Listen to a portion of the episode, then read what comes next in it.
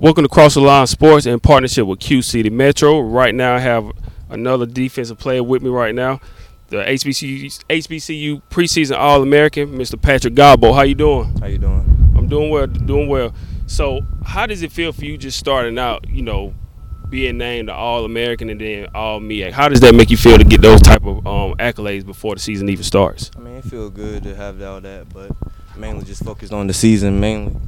But it feels good overall just to have that recognition. What does that do to your teammates knowing like you had those type of accolades and knowing that you're one of the star players for the team? Like, what kind of stuff did that do for your teammates? Really, it's just I feel like that pushes them because they know that like people are looking at us and they want us to be they putting us up in that category as players, and I feel like that's pushing them to want to be greater.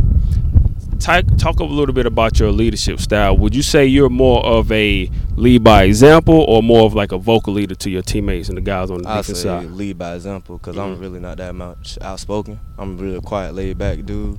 Really don't like to taste too much.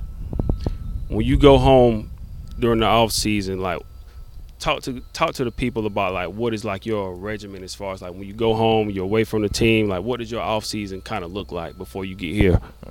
Well, basically, this past summer, it was like 5 days a week, 6 days a week working out.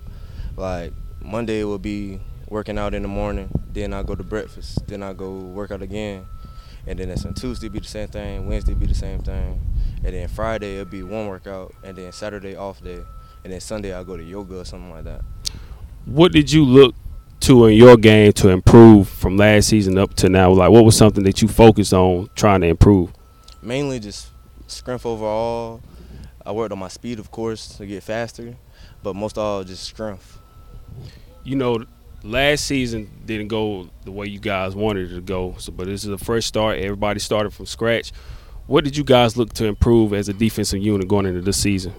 Mainly stopping the run. That's the main focus because we let up way too many yards last year, and this year we focus on mainly just stopping the run and making sure that we hold everybody to less than 100 yards a game.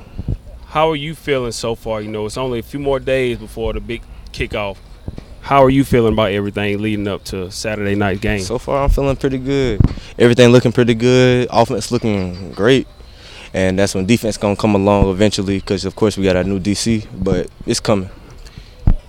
You played these guys a couple years ago in the championship game, and you knocked them off. So this time around, it's going to be a little bit different. You know, new head coach. Yeah. Some of those guys from 2 years ago graduated or transferred, hit the transfer portal. A lot of different things have happened. So what do you expect going into this game Saturday? What do you anticipate happening? I expect it to be an intense game. Everybody going to be in there. The crowd going to be jumping. So it's going to have both teams excited. And that's when we're going to go out there and put on the show. What's your message for you guys that line up on your side of the ball, the defensive side of the ball? Like, what is your message that you preach to these guys during practice and what you going to preach to them during the game? We're coming. We're going to attack every play. Every play, it's going to be a hard fight. That's all I got to say.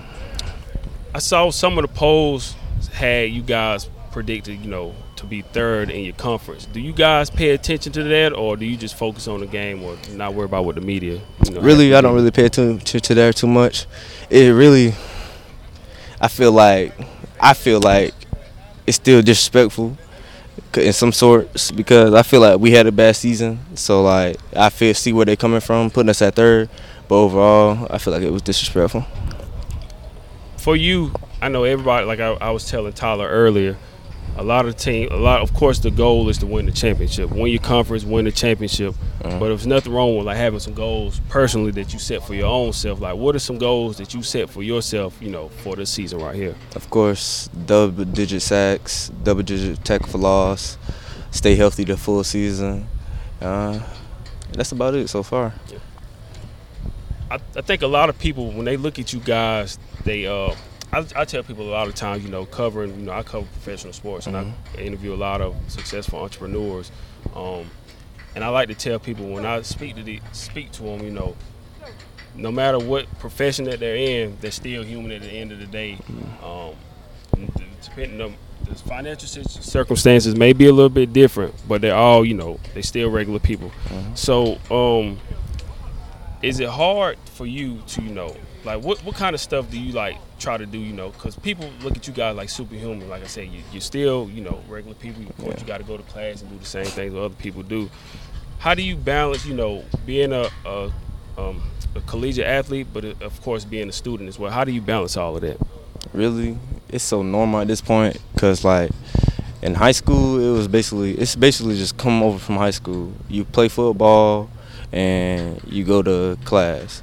But here, you get less class because class is on certain days, so you got more time on your hands. A lot of freedom. Yeah. Yeah. So, like, really, it's just more about balancing your time between the two, making sure you got time for the both of them, try to equal it out, basically, and make sure you get your work done before you come out here and do stuff on the field and stuff like that.